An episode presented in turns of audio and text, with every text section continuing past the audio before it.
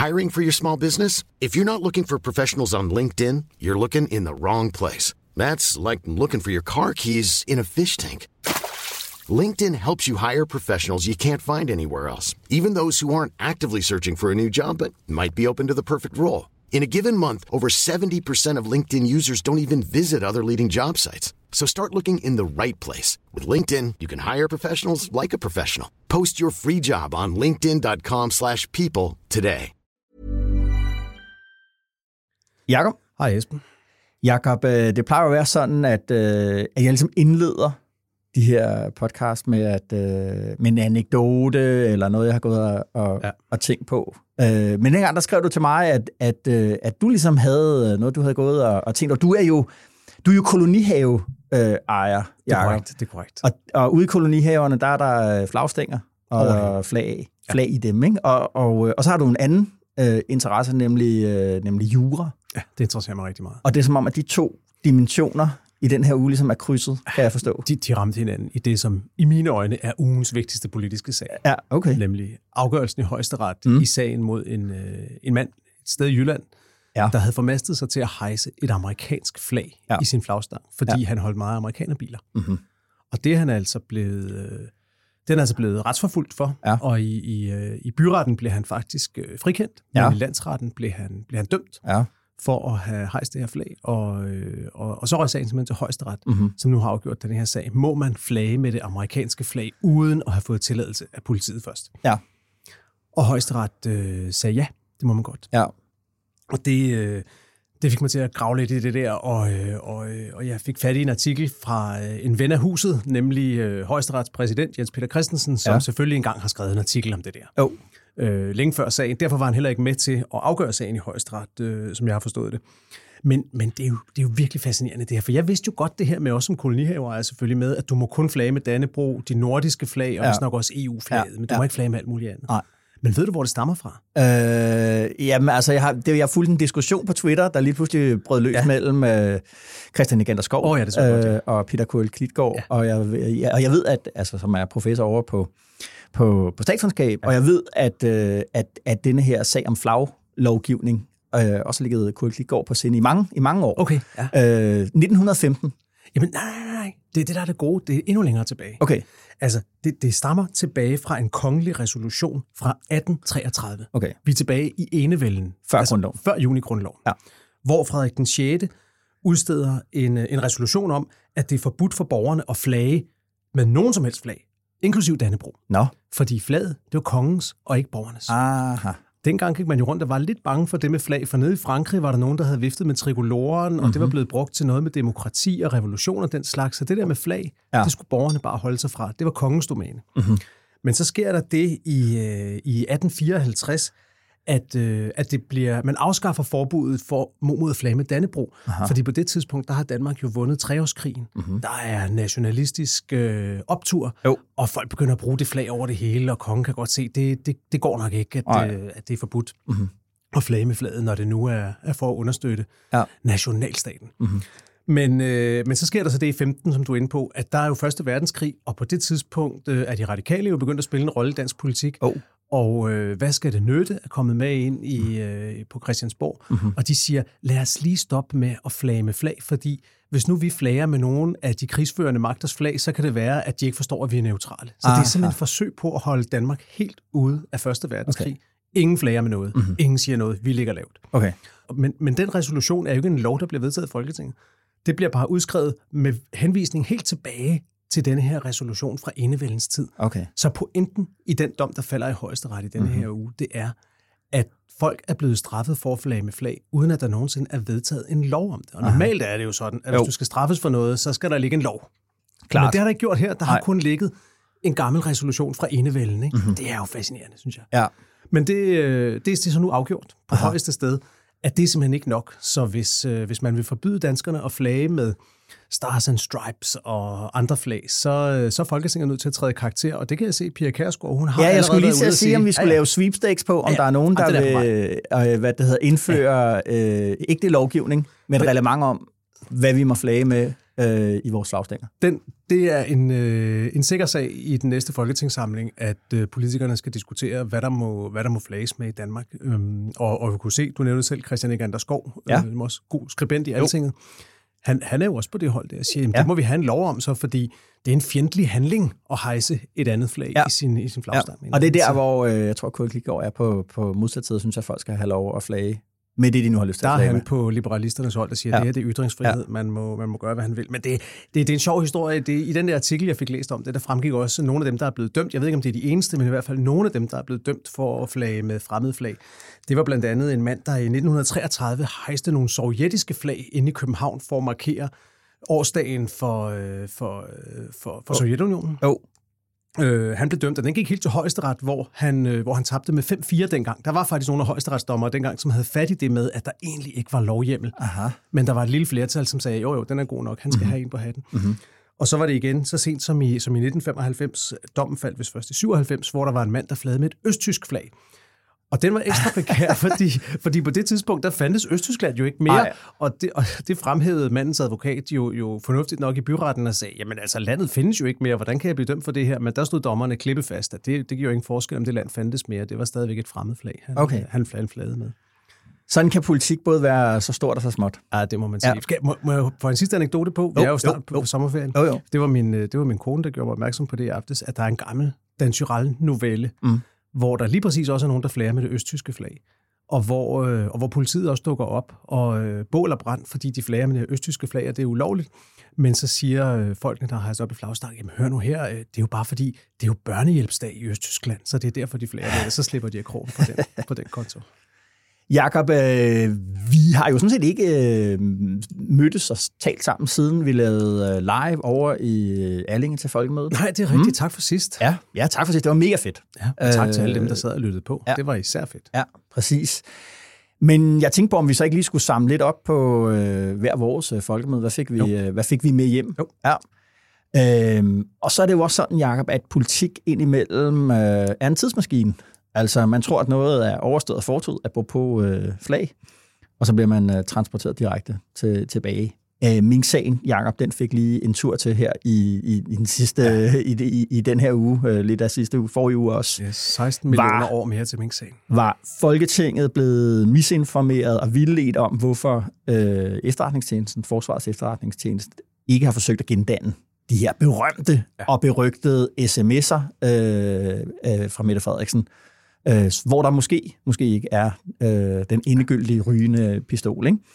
Ja. Øhm, og øhm, Lad os tale om det, og når vi kommer Ja. til det, så tror, jeg, så tror jeg, vi skal høre et af de mest berømte lydklip fra den nyere Danmarks historie, nemlig det der Lev med det Ja. lydklip. Vi skal lige høre, hvad var det egentlig, hun sagde? Hvad var det, hun sagde? Ja. Ja. Altså, øh, det nye var jo ligesom, at, at Venstre er gået fra at være i den angribende ja. position til at være i den forsvarende øh, position i forhold til, til, til Mette Frederiksen, og, og det har på en eller anden måde, synes jeg, gjort, at, at nu er vi ligesom trådt ind i det, jeg vil kalde Monty Python-fasen af minkskandalen. Ah, det glæder mig til Ja. at tale om. Fedt. Og så har jeg jo været til event, Jakob. Ja, var, Ja. ja. Du, var du i KB-hallen? Ja, onsdag aften, der slog øh, Alex Vanopslag og Liberal Alliance dørene op til KB-hallen, og ja. vil jeg mene, en helt ny verden. Okay. Ja, øh, hvor politik og coaching og selvhjælp og vækkelse og talkshow og stand-up flød sammen. Øj, hvor Ja. bliver de sure, når du siger det lige om lidt. Ja, men det, øh, det, det jamen jeg spurgte også Fanopslag okay. Selv, ligesom, Okay. hvor, Nå, det- hvordan han ligesom øh, navigerede i, i, okay. I alt det der. Men det, Nå, det mig til det, det skal vi også øh, tale om. Okay, det er så dagens orden. Øh, folkemøde, wrap-up, Mink-sag igen igen, og Fanopslags øh, soloshow i Copenhagen. Det er jo en luksusmenu. Velkommen til DK Pol.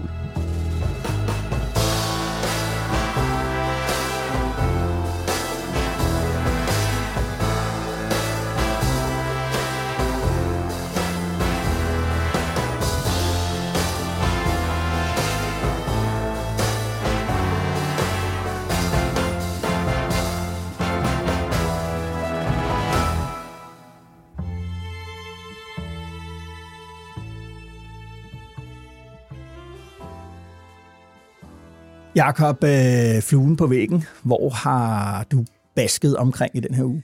Jamen, jeg har sådan en lille ting, som jeg blev opmærksom på øh, gennem gode folk, jeg, jeg, jeg talte med øh, på folkemødet, ting jeg så på, på Twitter rundt omkring. Jeg kunne jo. egentlig godt tænke mig at have været til stede på et sted. Det har ikke fået så meget omtale, synes jeg, i medierne. Nej. Men Lars Lykke var jo faktisk øh, her i øh, den forløbende uge Ja. en tur i London Ja. øh, for at underskrive en øh, samarbejdsaftale mellem Danmark og Storbritannien. Mm. Og det, øh, det er jo sådan noget, man gør mellem lande, som, som ikke er i EU sammen. Så underskriver man en samarbejdsaftale med Ja. ja. alle mulige forskellige ting. Men det interessante ved det var, at nogle dage efter, så tweetede den britiske ambassade her i København, Mm. at de havde haft den grønlandske regering på besøg, og nu begyndte de øh, forhandlinger om en ny handelsaftale. Og det er jo sådan set logisk nok, fordi Danmark har deponeret handelspolitikken ned i EU i Bruxelles. Mm-hmm. Grønland er ikke med i EU, så de forhandler deres egen handelsaftaler. Ja.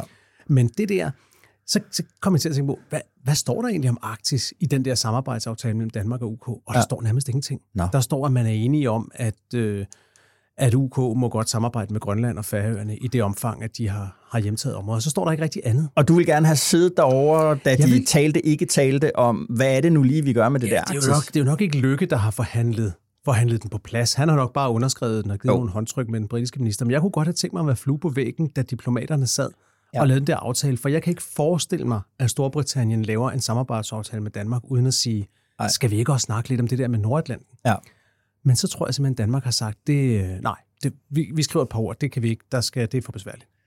At det vil sige, det spiller ind i hele den der diskussion, der har været i, i, i den her del af den politiske sæson Det gør om, det nemlig.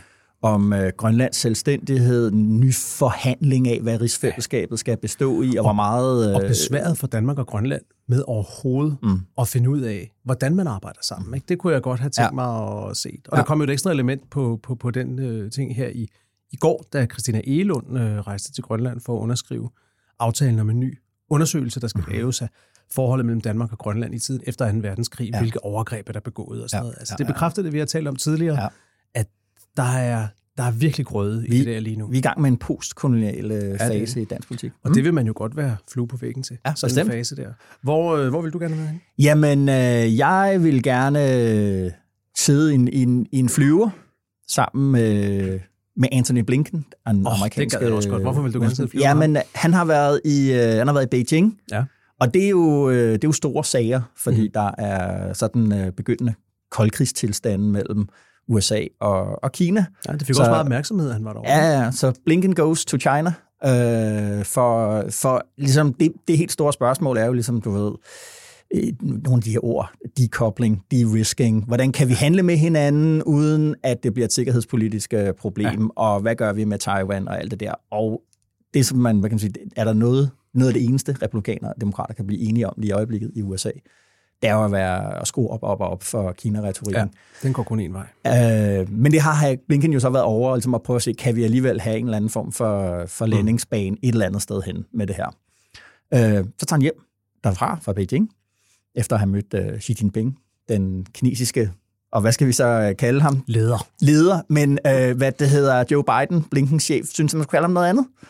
Øh, så han, mens øh, Blinken har været derovre, har Biden simpelthen kaldt øh, Xi for en diktator.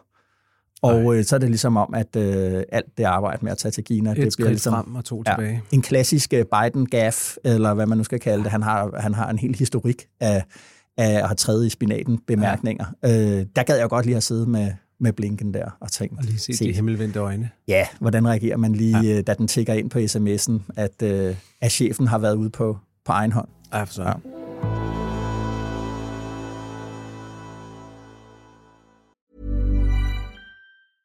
I'm Sandra, and I'm just the professional your small business was looking for. But you didn't hire me because you didn't use LinkedIn jobs. LinkedIn has professionals you can't find anywhere else, including those who aren't actively looking for a new job but might be open to the perfect role, like me.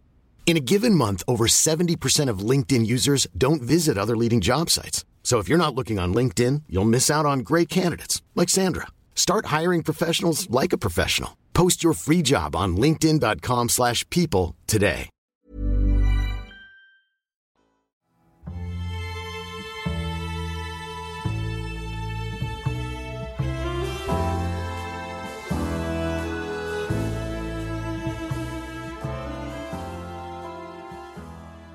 Alright, Jacob. Øh, vi var sammen blevet Dekopol fredag i sidste uge, og, og som jeg sagde før, så har vi ikke set så meget til hinanden øh, siden.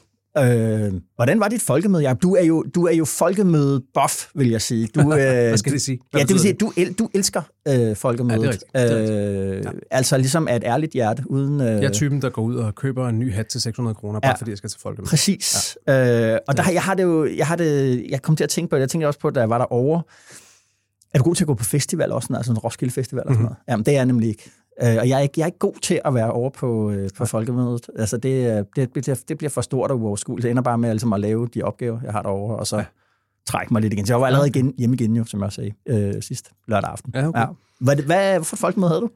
Jamen, jeg havde et godt folkemøde. Jeg vil sige, jeg kan godt lide at summe rundt derover. Og det er en af de mange ting, jeg godt kan lide ved folkemødet. Det gjorde jeg simpelthen for lidt i år, øh, men, øh, mm. men af en god grund, simpelthen fordi, at vi havde så travlt med det, vi selv skulle lave på altinget, ja. og det ja. synes jeg var fedt. Ja. Øh, vi, havde, vi havde oppet lidt, hvad vi, hvad vi havde af egne ambitioner, og det oh. betød jo, at vi at vi blandt andet holdt tre topmøder, som vi mhm. kaldte det. Mm-hmm. Man må godt give det sådan lidt gas på folkemødet. Ikke? Så jo. vi holdt et topmøde med de forhenværende partiledere, med de nuværende og med de kommende. Uh-huh. Og det synes jeg var virkelig skægt og meget lærerigt, og noget, vi kan komme til at tale mere om. Og i øvrigt noget, som man kan komme til at høre hen over sommeren. Der tror jeg faktisk, at alle tre topmøder bliver, bliver udsendt som podcast, ja. så, så kan man lytte lidt med. Men, men hvis man helt kort skal sige, at vi startede med, med, med de gamle, de foranværende partiledere, og det var altså sjovt, synes jeg. Det var det allerførste, vi holdt på folkemødet der torsdag formiddag. Ja. Propfyldt scene op ved, ved Altingets øh, område der ved Grønbæks Hotel. Mm-hmm. Og det var jo så Anders Fogh, Mogens Lykketoft, Lene Espersen og Christian Thulesen Dahl, så jeg framede det lidt som sådan en genopførelse af 2005-valgkampen. Jo. Og det var sket at tog fat i sådan nogle gamle traver som Irak, som jo på en eller anden måde er kørt, og så som vi tit snakker om, at ja. de jo alligevel ikke helt kørt. Ja. Og det var altså skægt, fordi positionerne var fuldstændig uforandrede. Ja. Få.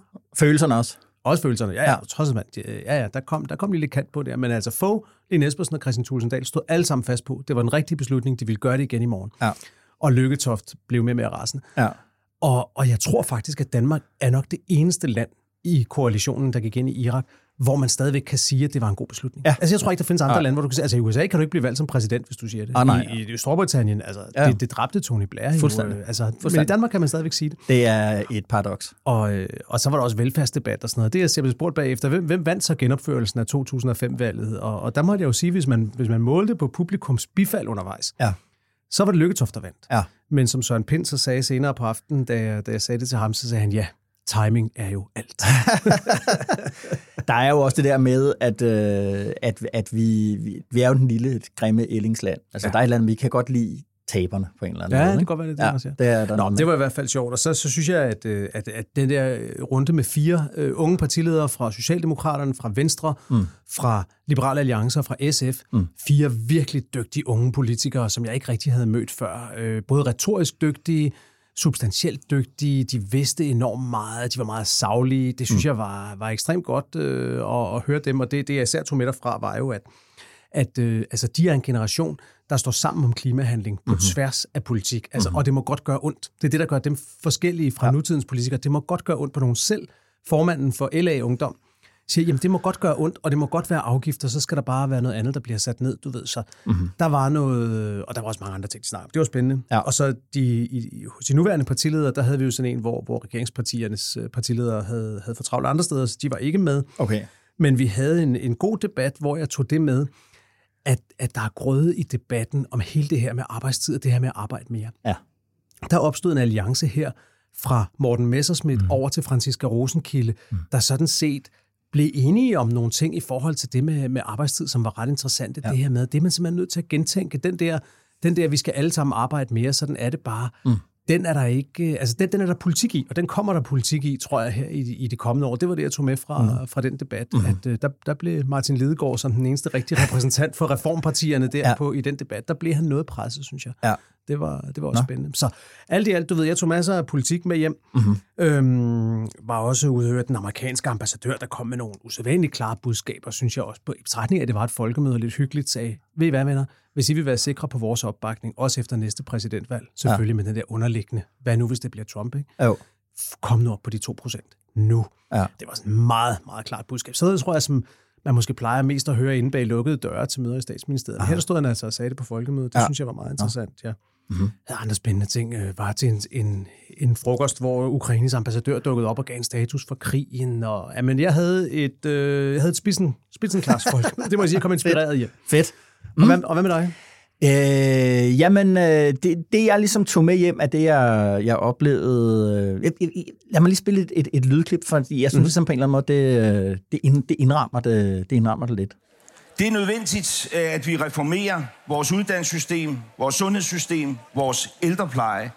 Men det handler jo ikke om systemer, for hvis man vender mønten rundt, så får man jo øje på mennesker. Det enkelte menneske, borgeren.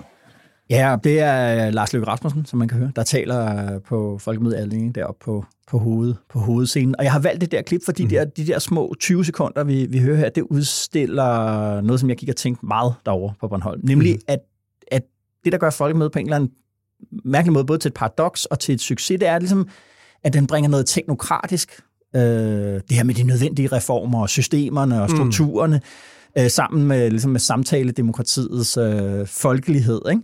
Og jeg, jeg, jeg, du ved, jeg kan ikke helt blive enig med mig selv, om de to egentlig taler specielt godt sammen. Okay, det bliver vi nødt til at, jamen, forklare. Jamen, det er fordi, altså, og det er jo noget, jeg har, jeg har talt om det før. Jeg prøver også at se, om jeg på et eller andet tidspunkt kan få, få en artikel øh, ud af det.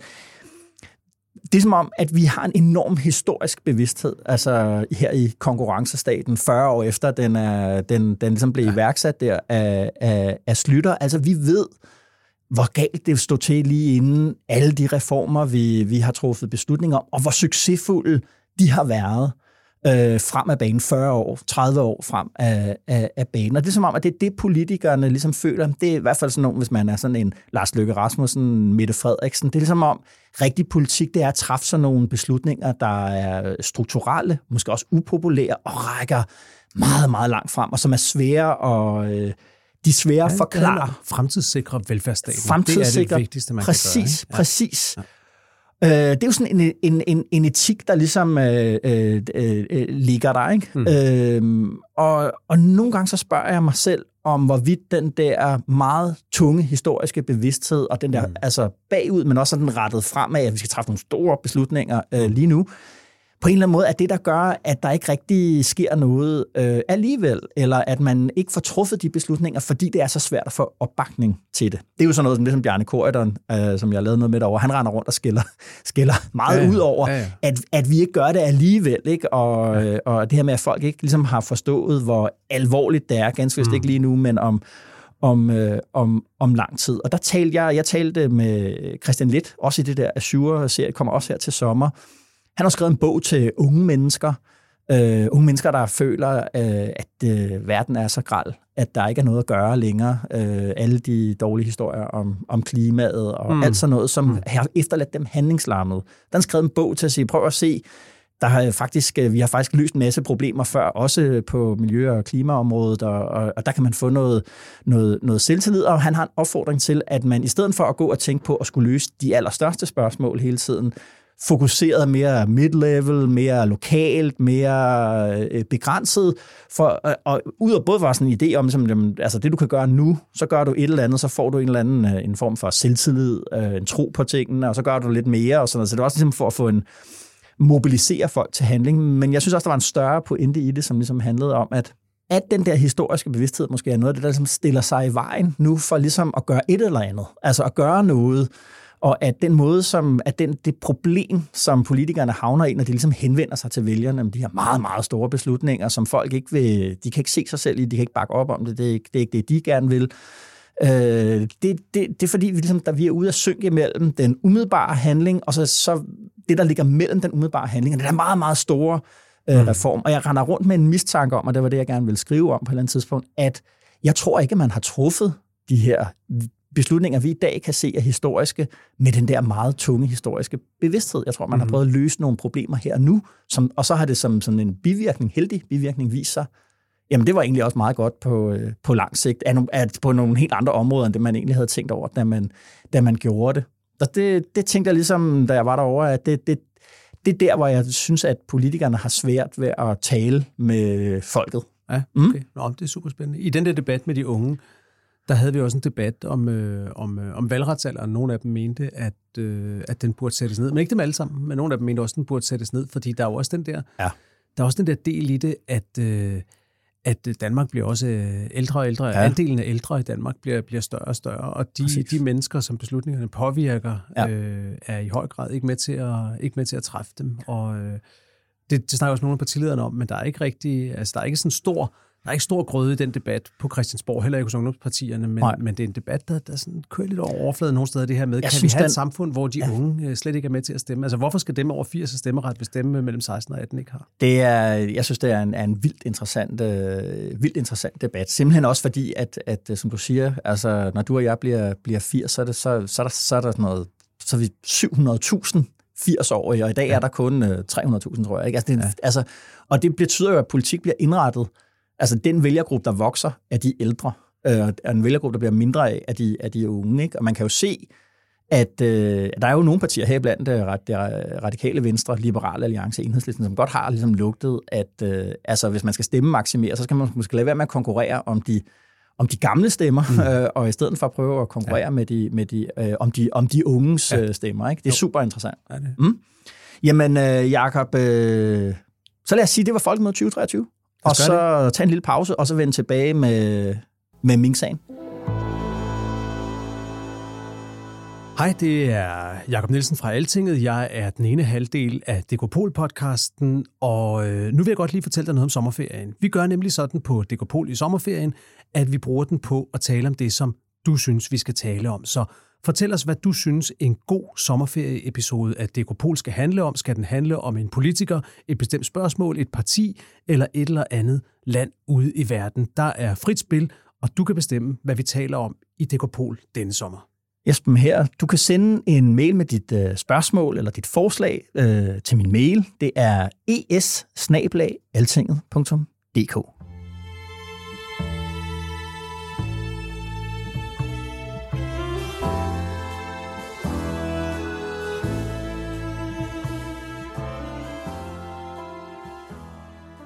Alright, Jacob. Uh, Mink plus Mette Frederiksen plus sms'er plus noget med lovhjemmel er lige med en politisk evighedsmaskine. Ja, det må man sige. Ja. Store overskrifter i aviserne. Ja. Store, store ord fra ja. uh, det, der i dag er oppositionen. Ja. Den kører helt af sig selv. Den her, den seneste udgave af Mink-sagen startede 13.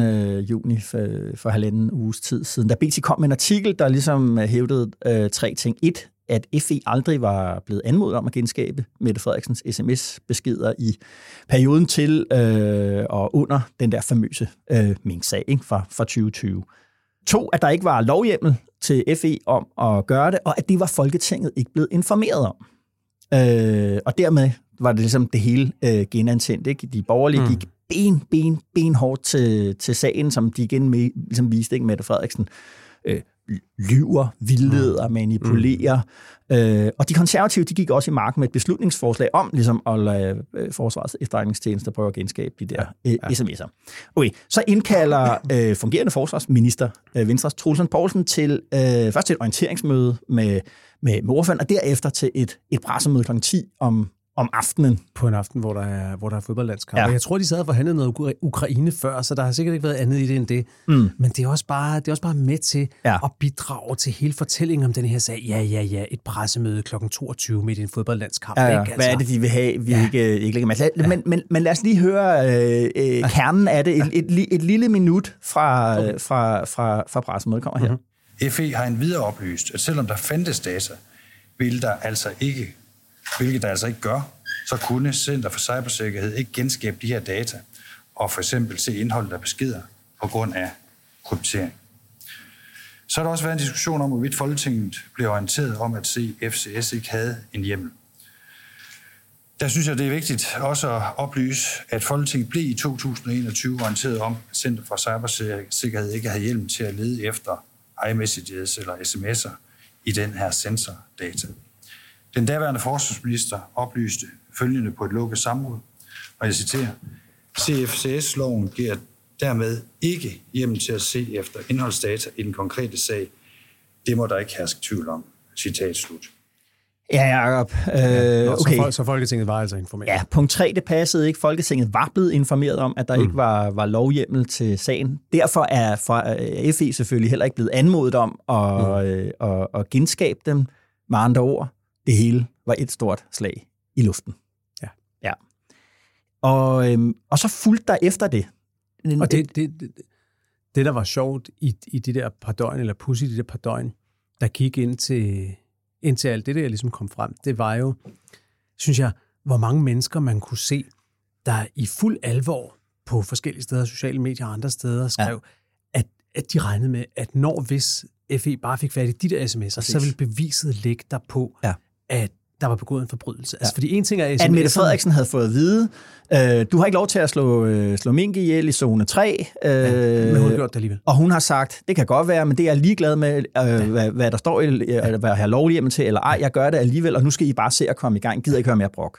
Ja.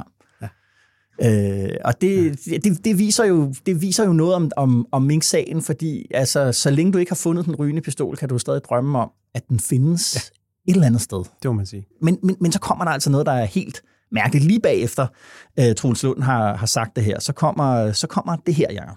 I forbindelse med afdækningen blev Forsvars efterretningstjeneste opmærksom på en opsætningsfejl i forhold til, hvilke data man opbevarer og hvor længe man opbevarer det betyder, at data fra Danmarks Meteorologiske Institut, altså DMI, er blevet gemt for længe.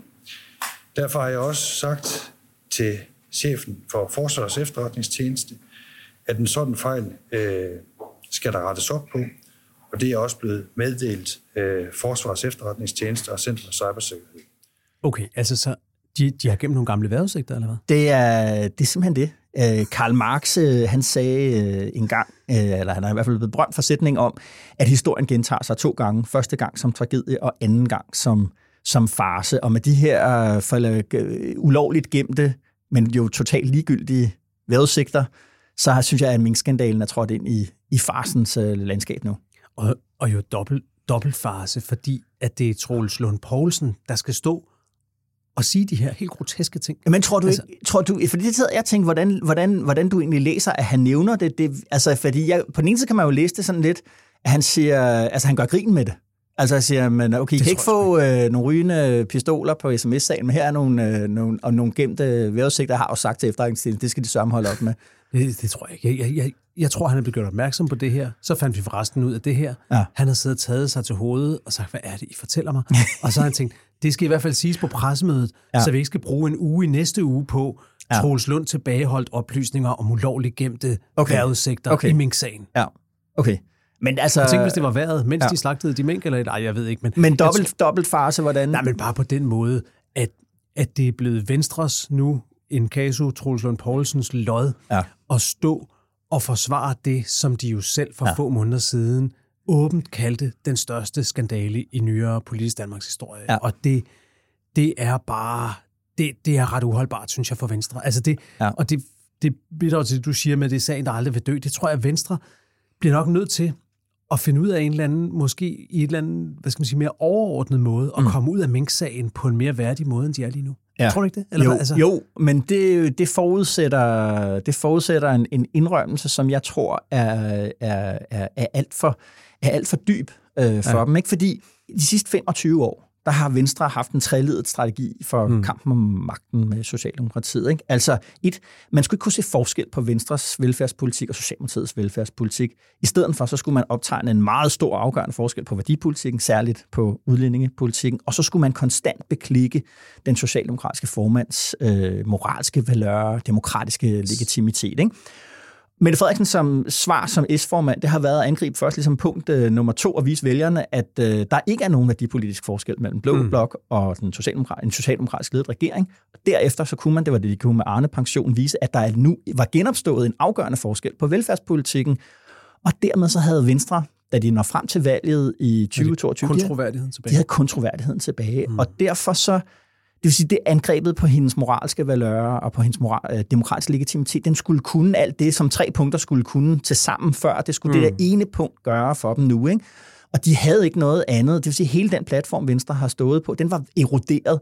Og det tror jeg var noget af grunden til, at Venstre fik, øh, det har vi talt om flere gange, overkørt kritikken omkring minkskandalen. Altså, øh, at man i stedet for at køre på det politisk, tale ledelsesmæssigt, tale mm. om det her, det var dårlig ledelse, det var dårlig politik, det var dårlig håndtering, og nu skulle Venstre komme ja. ind til magten, fordi vi havde været ja. meget bedre til og, og, og altså, vi havde en meget bedre ja. leder over hos os. Ikke? Uh, han kunne så, i det mindste i hvert fald holde loven. Ikke?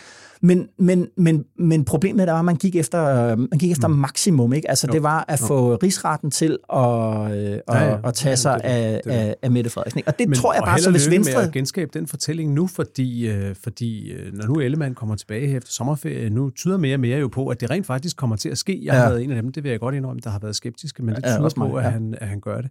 Så... Øh, så kommer han direkte tilbage. Altså dagen før han kommer tilbage, ligger ja. der den der rapport fra, fra Forsvarsministeriet med redegørelsen øh, i Elbit-sagen, ja. det her våbenindkøbssag, ikke også? Ja, ja, ja. som sætter fingeren på præcis de ting, mm-hmm. som han jo med rette mm-hmm. kunne kritisere Mette Frederiksen mm-hmm. for. Der var ikke mm-hmm. nogen rigsretssag, Nej. men der var masser af dårlig politisk ledelse, kaotiske forløb og ja. alt muligt andet, ja. og pilen peger mm. lige tilbage på ham. Ja. Jeg tror, at altså, så, så, altså, du ved, hvis Venstre skulle ud og lukke Mink-sagen, så skulle de ligesom, altså det, det ville de kunne gøre, hvis der ligesom var en, en ny plan mm. for, hvordan Venstre skulle agere politisk. De er jo koblet sammen med, at Venstre nu er i regering med mm. Socialdemokratiet, mm. som de jo stadig det, altså i afslutningsdebatten så jeg det seneste der, hvor Morten Dalin øh, stiller sig op og holder en tale, han kunne have holdt for syv måneder siden mm. om, hvorfor, hvorfor de er i, i, i regering med Socialdemokratiet. Så, så på den måde, så kan man ligesom sige, altså, jeg har svært ved at se, at Venstre ja. kan, kan komme, altså de håber simpelthen bare på, at folk glemmer det. Ja. ja. En ting mere, ikke? Jo. Du kan godt huske det der pressemøde i november 21, hvor Mette Frederiksen, altså SMS-pressemøde, det ja, hvor hun stiller sig op det... sammen med, sammen med Nick Hækkerup ja. og, og skal forklare de der slettede ja. sms'er. Ja. Hvor hun siger, lev med det. Ikke? Ja. Fordi det er jo det, man ikke skal glemme. Der blev jo slettet. De valgte jo at indrette deres telefoner, sådan så sms'erne blev slettet. Ja. Og, og man skal måske heller ikke være så naiv, at man tror, at det ikke var fordi, at de faktisk ville være meget glade, hvis de sms'er aldrig kom frem. Ja. Hvad var det egentlig, der så stod i dem, hvis der ikke stod mm. noget om ulovlighed? Jeg synes mm. faktisk, det kunne være meget sjovt lige at prøve at høre ja. et klip fra det pressemøde, for måske får man faktisk lidt af svaret mm-hmm. i det pressemøde mm-hmm. på, hvad det er, der gemmer sig. Prøv lige at høre med her. Mm-hmm. Så ja, øh, der kan være røget en finke af panden, og mere end det. Lev med det. Lev med det. Altså, det, det er som om, at den kollektive hukommelse er allerede ved at gå en lille smule tabt. Vi stod i marts måned sidste år og anede ikke, hvad der ville ramme danskerne. Det vi vidste, det var de steder, hvor man ikke kom hurtigt nok ud af startboksen. Der døde folk. Og jeg traf beslutningen dengang, det sker ikke på min vagt. Så hvis der har været brugt et direkte sprog, og det har der fra mig selv, i tale, på skrift, og at embedsmænd ikke har siddet og brugt tid på, hvordan skal vi præcis formulere os i sådan og sådan og sådan, og hvordan skal vi adressere andre, det er jeg dybt taknemmelig for, at de ikke har. Der kan være røget en finger af panden. Præcis. Direkte sprog. Ja. Vi har ikke siddet og tænkt over, hvordan vi formulerede os. Altså, som jeg hørte, det hun siger her, det mm. er, på det tidspunkt kan det godt være, at hun stadigvæk er i tvivl, om, om mange af de her sms'er faktisk vil dukke op. Ikke? Ja, ja. Og det, hun ligesom forbereder danskerne på her, det er, Præcis. Der, der kommer nok til at stå, altså lidt af det der at lægge ned og rulle rundt sprog der, det kommer Præcis. der til at være en del af i de her sms'er. Jeg kan huske, at jeg skrev en, øh, en, en analyse af det øh, der om aftenen der efter det der pressemøde. Det var også, øh, det var også min pointe, at vi havde, jeg tror, vi har set hvad det er, der står i de sms'er. Øh, der er blevet bandet, og der er blevet svoglet. Folk der er blevet idioter.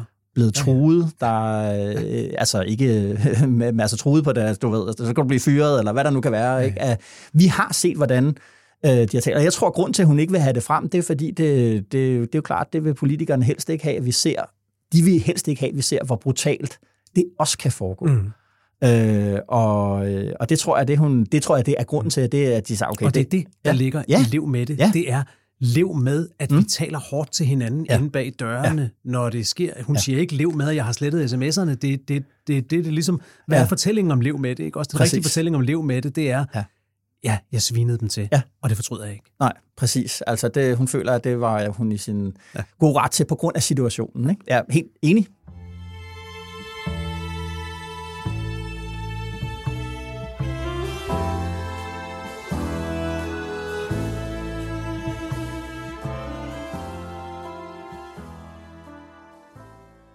Jeg synes jo egentlig, at sådan øh, menneskets historie, i hvert fald de sidste 100 år, har vist, at når vi sætter folk fri, når vi giver folk mere frihed, ja, så bruger de friheden til at tage ansvar. Så tager de ansvaret på sig. Og med det ansvar, ja, der følger muligheden for at opnå en eller anden mening i tilværelsen, og uden noget ansvar, ja, så risikerer man, ja, det hele bliver meningsløst, det bliver tomt. Det mister al betydning. Ja, det var øh, min optagelse på min, øh, på min iPhone fra, øh, fra, fra KB-hallen. En ja. del af... Det var et meget langt øh, arrangement. Det her det for den del, hvor Fandopslag stod alene på, øh, på scenen mm-hmm. og, og fortalte om sin bog og fortalte om sin, øh, sin politik. Og grund til, at jeg har valgt det her klip øh, fra det, det var fordi, at øh, altså, det var en, en, en øh, det var en mærkelig blanding, en mærkelig blanding, spektakulær blanding af, at øh, han tager de der borgerlige begreber om frihed og det personlige ansvar, men i stedet for ligesom at vende det ud mod øh, samfundet og sige, hvordan ser samfundet ud, og burde det ikke se mm. anderledes ud, så blev det, vendte han det ind af i sådan noget selvhjælpsagtigt, øh, coaching-agt, der handler om og meningen med livet. Hvordan okay. får man mening med livet? Mm-hmm. Og det var... Øh, og det prægede ligesom øh, det hele, at han blandede de her ting sammen. At, øh, at det, okay. det borgerlige projekt hos, hos, øh, hos Fanopslag, øh, det handler om øh, ultimativt at få mening med tilværelsen og, og, og at øh, ansvar, det handler om, hvordan man forholder sig til sit eget liv. Okay. Ikke hvordan man forholder sig til, til samfundet. Og det var, det var Nå, virkelig, uh, virkelig prøv lige, specielt. Kan du, ikke lige, kan du ikke lige tage mig med? Jeg har læst et par reportager ja. frem. Jeg, ja. jeg er simpelthen så nysgerrig. Altså, ja. hvordan, hvordan var det? Altså, var der sådan lidt... Uh, Altså, hvordan var stemningen? Var den sådan Jamen, jeg, jeg kommer også med hvordan? min uh, reportage her okay, ja. i, i, i morgen, så kan man læse videre på det. Jamen, altså, det var en hybrid. Uh, det var ikke okay. én ting. Uh, det var mange ting på én gang. Okay. Uh, det, var, uh, det var selvfølgelig politik, Øh, det havde også den her karakter af noget forkyndende, noget, sådan et, noget vækkelse, og som jeg siger, selvhjælp, coaching. Altså han var, han optrådte også som en, der kunne coache folk til at få et bedre, øh, få det bedre med deres øh, tilværelse, få blive mere sig selv, øh, mm-hmm. få et mhm. mere autentisk og, og ærligt liv. Det var også stand-up, han er jo sjov, øh, ja. fanopslag, ja, ja, ja. så han var også en stand-upper, der stod ja. på, på scenen, og han er, vi er ude i KB-hallen, og man skal huske på, hvad KB-hallen er for en størrelse. Øh, alle fra The Beatles til Lady Gaga har optrådt der. Han stod der, hvor, øh, hvor, hvor popstjernen ville, ville stå. Ikke? Og derfor, det, jeg tænkte meget om, det er, hvad gør det, hvad gør det ved alle os, der er kommet ind og ser det? Er vi, er vi fans, der møder en mm. stjerne? Er vi, øh, nu skal du passe er, på. Er vi følgere? øh, ja. følger i både den der sociale medier betydning ja. af følgere, men jo også lidt i det der med sådan en, at man kan være følger af en, af en, af en, af en selvhjælpsguru, ikke? Og, øh, og det synes jeg blev... Det, det, det, var, det var sådan noget, jeg, du ved, jeg så tænkte, skal jeg give stjerner, når jeg skriver herfra? Ikke? Skal, skal, skal ja. jeg anmelde det her? Eller, eller, eller, eller skal det her være sådan en dybere analyse af, hvad det borgerlige projekt så er? man kan notere et, et, et paradoks i det her, som er, at på den ene side kan man se, at, øh, at folk i og omkring øh, Liberale Alliance er sindssygt stolte af det her arrangement. Det, det, det, det, det, det synes jeg også, de har grund til at være. Tænk at kunne samle 2500 mennesker til et politisk arrangement Betalende i KB, hvor de betaler. Ja. 100 kroner for at komme ind og, ja. og tilbringe aften med politik. Det, ja. det synes jeg med rette, mm. de kan være stolte over, og, og det synes jeg kun, man kan, mm. man kan hylde. Mm. Men, og, og de er stolte over, at de har lavet noget, som de også selv betragter som et nybrud. Ja. Men samtidig bliver folk i Liberale Alliance utrolig sure, hvis nogen ja. diskuterer det som et nybrud. Det er ja. ligesom om, det, det, det skal ja. man ikke diskutere. Ja. Det er ligesom om, det, det kan de ikke rigtig, det kan de ikke rigtig have.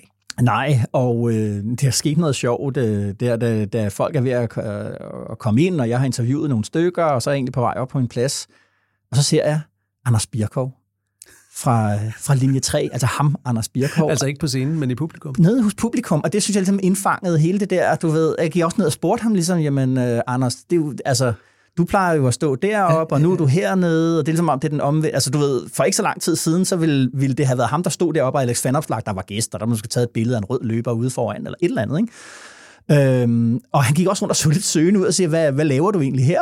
Og så sagde han, jeg er egentlig også kommet her for at finde ud af, hvad det her er. Øh, han har teenagebørn, de, de, de, de er blevet politisk øh, bevidste via fanopslag ja. og spørger, ligesom, de diskuterer så med ham som deres, øh, deres far, og så var han, mm-hmm. ligesom, du vil han ligesom ind og se, hvad er det her for noget, og det her med, at det er underholdning og politik, og måske også nogle helt andre ting, og han synes jo også, at fanopslag er sjov, og sagde, ligesom, jamen, han har jo nogle gode, nogle gode sketches, som han sagde. ja.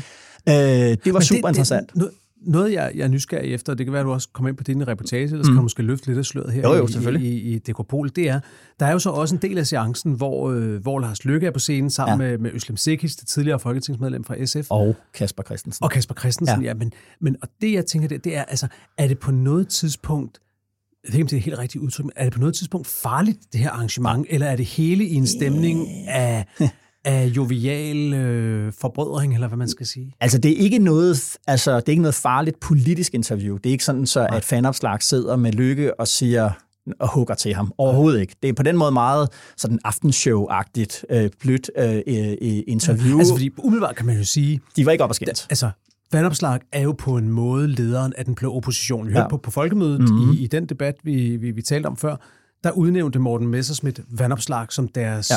statsministerkandidat. Ja. Ja. Og han sagde, det største parti må være statsministerkandidat, så det er jo vandopslag. Og så sagde mm. jeg til ham, jo, men de ligger jo øh, side om side med, ja, ja, ja. med Danmarksdemokraterne, så det vil sige, hvad, hvad så hvis de bliver størst? Er det så Inger Støjberg? Så sagde han, i det tilfælde vil det nok helt oplagt være Alex Vandopslag.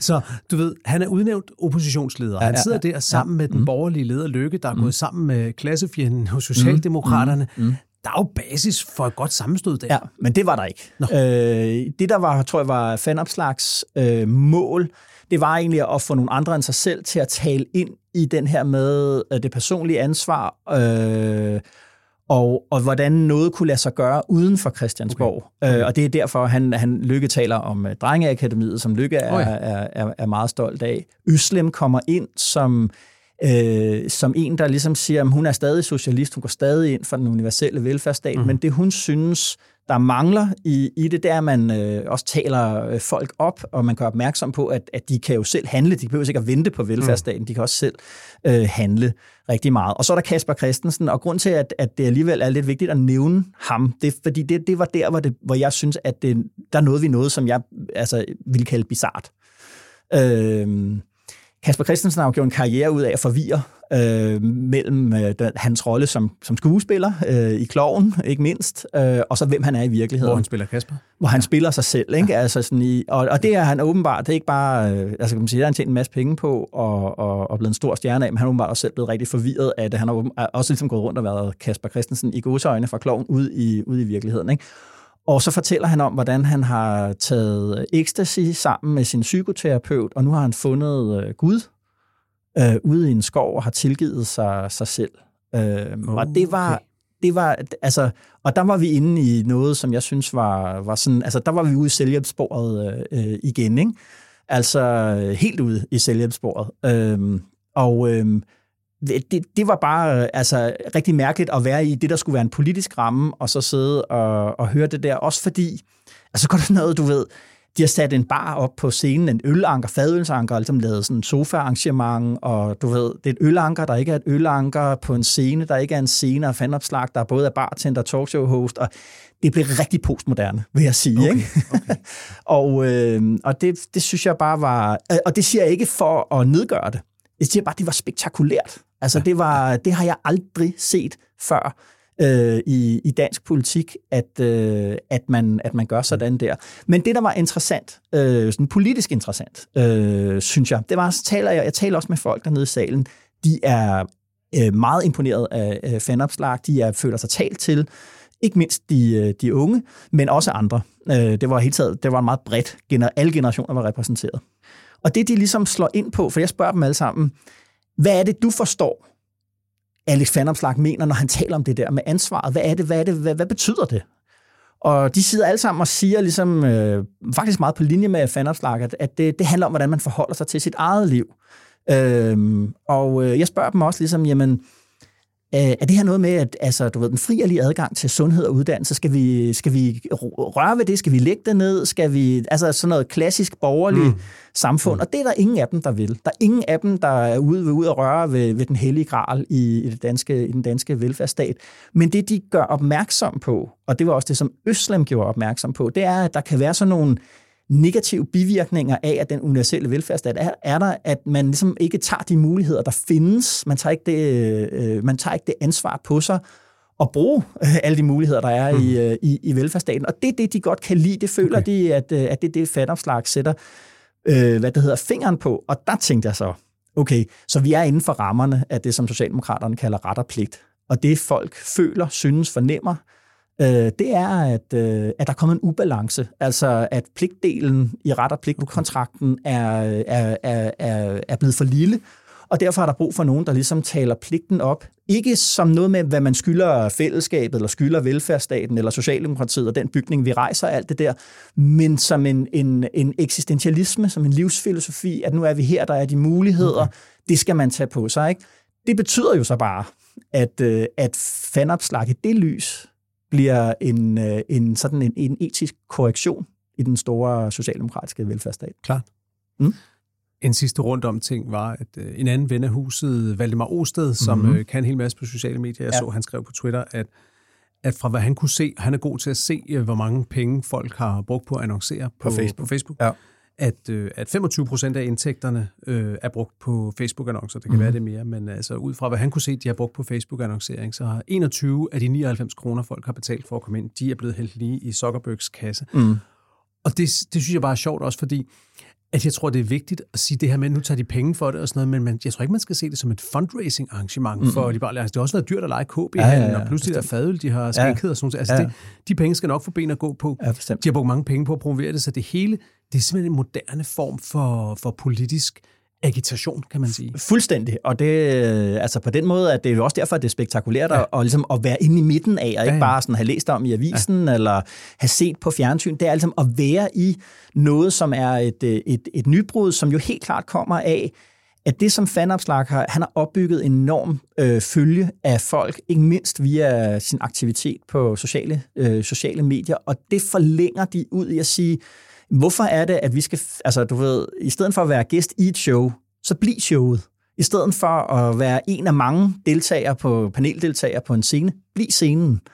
Og det er jo, øh, det er jo bare, det, det, det, er jo, det er jo en nytænkning af, hvad, hvad kan man sige, at du ved, at du er et medium, som vi også har talt om, mm. det der med, hvad er det, det vil sige at være dygtig på sociale medier for en politiker? Det er at blive dit eget medie.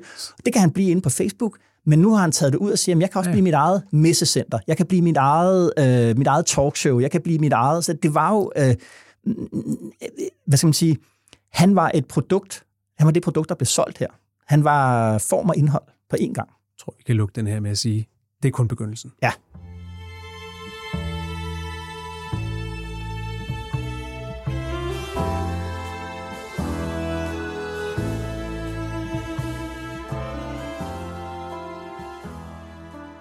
Jakob, øh, det var denne uge.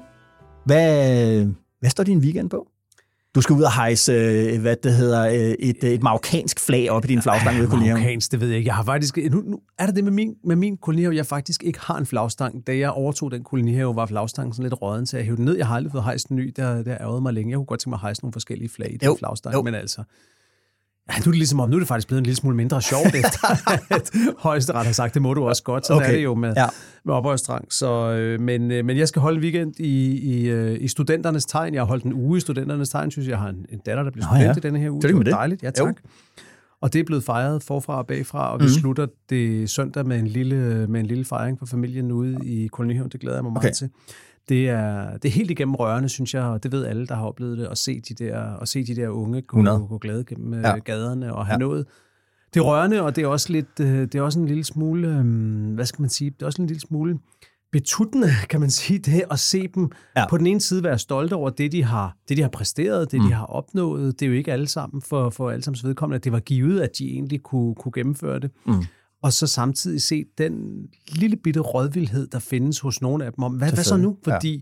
det er jo det, der er med, med når, man, når man er på ja. en ungdomsuddannelse, uanset ja. om det er gymnasie eller en anden slags ungdomsuddannelse, mm. det er, at man sådan set har et arbejde, der hedder, at man skal gå hen og være sammen øh, med sine venner om at blive det klogere. Mm. Og det, det arbejde, det er så, det er. Det er så væk nu. Det er så slut nu. Ja, ja. Og, der, altså, og apropos øh, fanopslag, øh, der er ingen tvivl om, at den der med, at han kommer med at sige, at man selv kan finde vejen til at finde ud af, hvem man er, hvad man skal her i, i tilværelsen. Øh, den resonerer dybt blandt de unge, og jeg tror, en af grundene til mm. det, det er, at de der store livsfortællinger, de store politiske fortællinger er for længst døde, men de her livsfortællinger, så gør man sådan, og så gør man sådan, og så gør man sådan, de er jo, de er jo opløst. Så man står også som ung menneske og har alle muligheder, og det kan jo selvfølgelig være en helt vildt fed øh, erfaring, ja. men det kan jo også være angstprovokerende. Ja, alle muligheder, og samtidig, det var også noget, jeg tog med fra den der unge, unge debat, vi havde på, vi havde på folkemødet, samtidig også med en ansvarsfølelse, som jeg ikke husker, min generation havde, da vi blev studenter. Jeg blev student det år, hvor, øh, hvor Sovjetunionen brød sammen, og ja. muren lige var faldet og sådan noget. Altså, der var ikke, jeg stod ikke med en følelse af, at min generation nu skulle ud og frelse verden fra Nej. undergang, men der tror jeg mere, der er en generation der, som også føler, at de står med kæmpe ansvar, fordi mm. at min generation mm. ikke rigtig tager den på os. Mm. Og den kan jeg godt se, den kan godt, den kan godt få hugen til at trykke lidt. Jeg tænker mere nogle gange også, at forskellen er, at de kan være når man taler, øh, med, også man taler med unge mennesker her på Altinget, den der følelse, at man godt være bange for at falde igennem, at man ikke når det, at man mm. ikke har valgt rigtigt.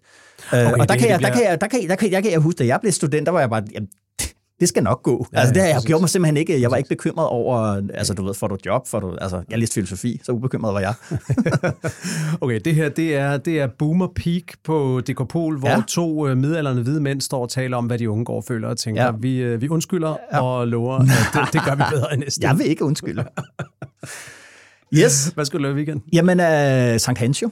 Ja. Øh, mine unger kommer hjem, øh, og så har jeg jo sommerafslutning med, med mit cykelhold, så vi skal ud og køre 200 km øh, hygge og spise is. Og sådan Var du ikke også ude at køre sidste weekend? Jo, stjerneløbet øh, nede i, i, i, i Roskilde. Jeg så, du havde, jeg så, du havde fusket med dine internetindstillinger, så det så ud som om, du havde kørt et eller andet absurd 36 km i timen, eller hvad det var? 38. 38, ja. ja. Det, var, det, det, det, det, er det mest, øh, det er det mest hissige cykelløb, øh, jeg, har været, har jeg, jeg har været med til. Altså der, var, øh, altså, der var folk, der kørte i, ud i botanikken på den hårde måde.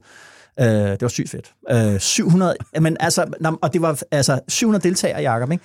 Fordi der er jo nogen, der er nogen imellem også ligesom, du ved, det var en anden form for folkehed. Nu kom lige efter der folkemøde der. 700 øh, fortrinsvis øh, mænd, øh, midalderne også, øh, de her ofte latterliggjorte mammals, yes. altså der er for tykke til det der øh, stramme cykeltøj, ja. vi har på, og alt det der, ikke?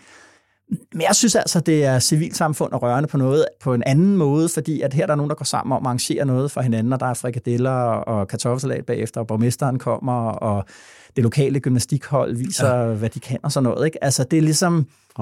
Det er, det er Danmark på en, på en helt... Det, det tror jeg ikke. Jeg, jeg, jeg ved ikke, hvordan det foregår sådan øh, andre steder. Det har ikke, jeg har ikke oplevet det. Jeg synes, det jeg var tror, Jeg tror, at kartoffelsalaten går igen i alle dele af civilsamfundet. Det er bare forskelligt, hvad man gør, før man spiser kartoffelsalaten. Præcis. Uh, anbefalinger, ja. Hvad skal lytterne bruge tiden på?